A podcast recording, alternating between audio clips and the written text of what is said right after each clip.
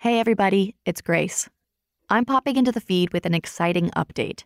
Wonder Media Network just launched its first true crime show, I Was Never There.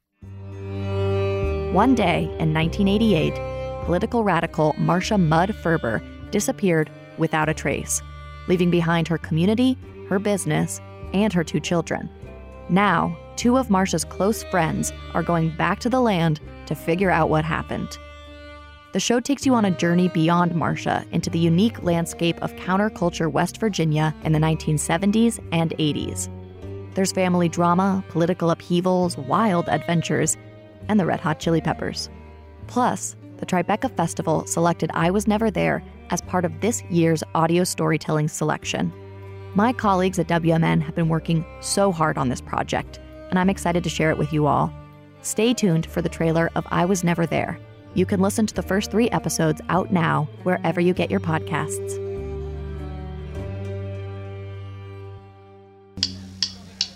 In 1985, Marcia Mudd Ferber took the stage at the Underground Railroad, a bar she owned in Morgantown, West Virginia, to hold an election. Let's hear it from Ronald Reagan.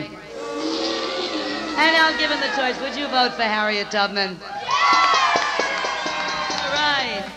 Harriet Tubman is president of 123 Pleasant Street, Morgantown, West Virginia. Marcia was a political radical and a hippie with a flair for the dramatic. The first time I saw Marcia, she was walking down High Street singing at the top of her lungs, Let's get drunk and screw. Everywhere Marcia went, she built community. You know, she was all about redistribution of wealth. She'd share her panties. She raised the consciousness of West Virginia. And then, one day in April 1988, she disappeared.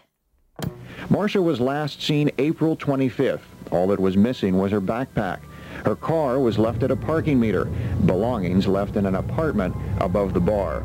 I'm Jamie Zelermyer. I was raised communally by a bunch of hippies who had a lot of fun and did a lot of drugs. That's how I knew Marcia.